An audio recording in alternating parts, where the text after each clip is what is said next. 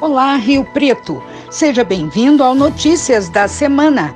Aqui você ouve um pouquinho do que de mais importante aconteceu em Rio Preto nesta semana, com uma seleção das notícias veiculadas no Educativo Informa, da Rádio Educativa 106,7 FM. Fique agora com o seu Notícias da Semana, de 8 a 12 de novembro de 2021. Notícias da Semana. Educativa informa. Rio Preto toma posse no Comitê da Bacia do Rio Grande para o mandato 2021-2025. Quem traz os detalhes é a repórter Josi de Sá. O município de São José do Rio Preto, por meio da Prefeitura, da Secretaria Municipal de Meio Ambiente e Urbanismo, SEMAI, o Serviço Municipal Autônomo de Água e Esgoto, além de instituições como o Centro das Indústrias do Estado de São Paulo, Ciesp Rio Preto, e a Associação Amigos dos Mananciais, foi empossado nesta quarta-feira, dia 10 do 11, em Poços de Caldas, Minas Gerais, como membro do Comitê da Bacia Hidrográfica do Rio Grande, para a gestão de 2021 a 2025. Rio Preto foi reconduzido às duas cadeiras destinadas ao Poder Público Municipal, tendo a secretária de Meio Ambiente e Urbanismo, Kátia Penteado, como titular, além do gestor ambiental do SEMAI, Luiz Guilherme Braga. A entrega dos certificados foi realizada para os membros do colegiado do CBH Grande, que é formado por 55 representantes de entidades indicadas pela União e Poder Público Municipal do Estado de Minas Gerais e do Estado de São Paulo, além de entidades eleitas do Poder Público Municipal, usuários e organizações civis que fazem parte da Bacia do Rio Grande.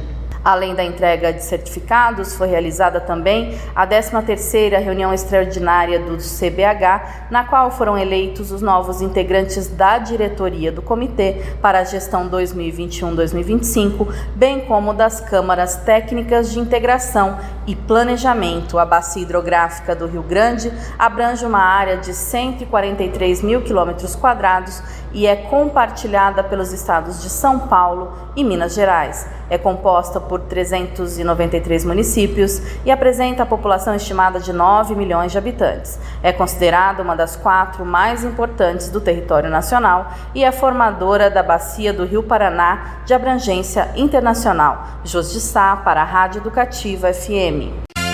Educativa informa.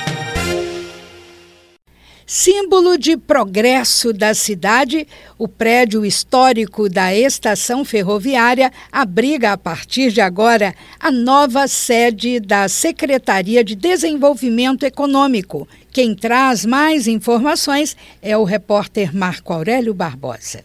A Secretaria de Desenvolvimento Econômico está atendendo em novo endereço. O espaço com 450 metros quadrados, está instalado na histórica estação ferroviária do município, na Praça Paul Harris, região central da cidade. Para receber a secretaria, a estação passou por reforma dos banheiros, inclusive para atender os critérios de acessibilidade, trabalhos de pintura, recuperação da cobertura e a construção de novos ambientes. A cerimônia para a entrega da obra aconteceu na sexta-feira, dia 5. Na nova sede da secretaria estarão disponíveis os serviços de atendimento aos ambulantes, junto ao núcleo de fiscalização, o setor administrativo da pasta e o gabinete do secretário. Lembrando que a Sala do Empreendedor continua atendendo no endereço da Avenida Alberto Andaló, 2961, pertinho da Prefeitura. A reforma respeita os aspectos arquitetônicos do imóvel, que é tombado como patrimônio histórico. A estação foi inaugurada em 1912 e a cidade permaneceu como ponto final da linha férrea até 1933. O prédio atual, que está sendo restaurado, foi inaugurado em 1941. Com o um projeto desenvolvido pela Secretaria de Planejamento, a reforma foi dividida em duas fases: no prédio do lado da Avenida Alberto Andaló e na estrutura da estação ao lado da Rua Bernardino de Campos. Nesta primeira fase da obra foram investidos um milhão e meio de reais. Do total investido, 1 milhão e 300 é fruto de emenda parlamentar do então deputado federal e agora prefeito Edinho Araújo. Já a segunda fase da obra contempla um investimento de 2 milhões e meio, sendo que 1 milhão e 900 mil são recursos de emenda parlamentar do deputado e atual vice-governador Rodrigo Garcia. A recuperação da estação ferroviária prevê ainda uma terceira etapa, na qual será recuperada a área da torre do imóvel e a Casa Amarela, conhecida como Casa do Artesão. Então, anote aí: Secretaria de Desenvolvimento Econômico e Negócios de Turismo atende agora na Praça Paul Harris, número 100 antiga estação ferroviária. Os telefones são 3203 1152 e 3203 1308. Marco Aurélio Barbosa para Educativa FM.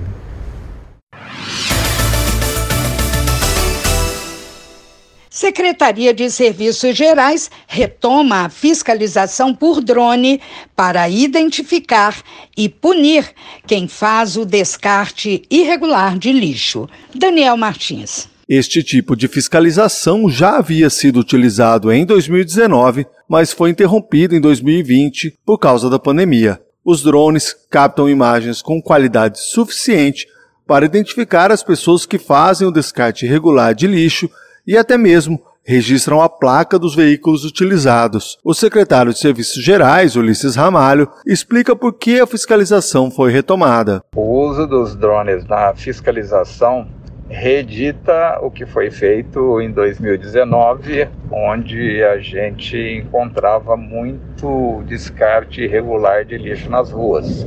Com a pandemia, o ano de 2020, nós não usamos esse artifício. Agora em 2021, notamos que está havendo um aumento de descarte. A população está descartando muito na rua, apesar de ter 18 pontos de apoio na cidade. Então, nós estamos utilizando esse sistema porque o drone consegue identificar as pessoas descartando e nós chegamos até o infrator. A multa para quem for pego fazendo descarte irregular pode chegar a R$ 6.296 ainda pouco, perto do que o município gasta para fazer a limpeza dessas áreas, cerca de 350 mil reais por mês. Vale a pena salientar que esse dinheiro gasto para limpar o que os sujões deixaram poderia estar sendo investido em escolas, creches, em áreas de esportes. E também, eh, se as pessoas quiserem denunciar, podem enviar fotos por meio de WhatsApp ou também pelo 32126310, que é o telefone da secretaria. Além da fiscalização ativa, portanto, a Secretaria de Serviços Gerais recebe também denúncias de descarte irregular de lixo e materiais pelo telefone 3212 6310. Daniel Martins para a Rádio Educativa FM. Educativa informa. O Dia da Consciência Negra é celebrado em 20 de novembro, data que alerta contra o racismo e motiva atividades em Rio Preto durante todo o mês. As informações com a repórter Marcela Moreira. Recentemente, no dia 5 de novembro, o prefeito Edinho Araújo realizou a inclusão de personalidades do movimento negro na Galeria Aristides dos Santos homenagem permanente a pessoas que fizeram história no enfrentamento ao racismo e fica instalada na Secretaria Municipal de Raça e Etnia. Os homenageados são Cecília Marques da Silva, Dalete Ferreira, Flávio Eduardo Ladeia Pereira e Jairo Justino Galvão. A atividade marca o início da programação Novembro Negro promovida pela Secretaria com o Conselho Afro, entidades e movimentos sociais. O presidente do Conselho Afro, Elias Viana Udaroque, fala da importância das atividades na busca por igualdade e justiça racial. O Novembro Negro esse ano vem com a temática da celebração, conscientização e transformação. A celebração através das homenagens, das exposições que teremos com pessoas, personalidades históricas da, do movimento negro e da luta pela igualdade racial em São José do Rio Preto, celebrando a cultura, o saber, a vida e a luta dessas pessoas, celebrando a liberdade religiosa e todo esse conjunto que forma a negritude. A conscientização vem através do diálogo, dos debates, através dos encontros, bate-papos que vamos promover, promover e falando inclusive de emprego, falando de educação, do ensino das crianças e também de uma educação não racista. Ações culturais e de fomento ao emprego estão na programação. A participação da população é essencial porque todo o conteúdo, toda atividade dentro do Novembro Negro vem acompanhado de muita sabedoria, de muito entendimento a respeito das relações de igualdade racial e de muita transformação a respeito de justiça social. E a população é a propagadora maior de tudo isso. Confira todos os detalhes do Novembro Negro na página facebook.com barra Afro Rio Preto e também em notícias no portal riopreto.sp.gov.br. Marcela Moreira para a Rádio Educativa. Educativa informa. Os rio-pretenses que tinham algum tipo de parcelamento com a prefeitura e por algum motivo deixaram de pagar poderão reparcelar os valores. Quem explica melhor para a gente essa nova oportunidade é o repórter Ademir Terradas. A Prefeitura de Rio Preto, por meio da Secretaria da Fazenda, inicia nesta segunda o reparcelamento de débitos, que permite a regularização de dívidas de contribuintes com o município. Até o próximo dia 23 de dezembro, fica autorizado o reparcelamento de débitos municipais já parcelados, mas rompidos por conta de inadimplência. Estão incluídos no programa dívidas imobiliárias como o IPTU e o ISS-IQN, além de outras receitas autorizadas ou não e que tiveram o rompimento do acordo devido ao atraso no pagamento das parcelas. O contribuinte poderá aderir ao reparcelamento por meio dos atendimentos realizados no posto do Poupa Tempo, de segunda a sexta-feira, das nove da manhã às cinco da tarde, e aos sábados, das nove à uma da tarde, assim como na Prefeitura Regional Norte, de segunda a sexta, das 10 às 7 da noite, e aos sábados, das 10 às 3 da tarde. Lembrando que ambos os locais só estão fazendo o atendimento mediante agendamento prévio no portal da Prefeitura.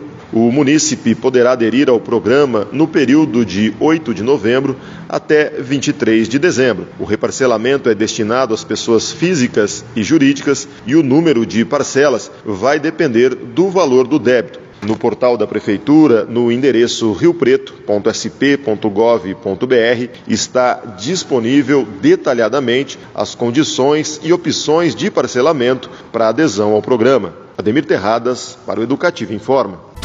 Notícias da semana. Educativa Informa.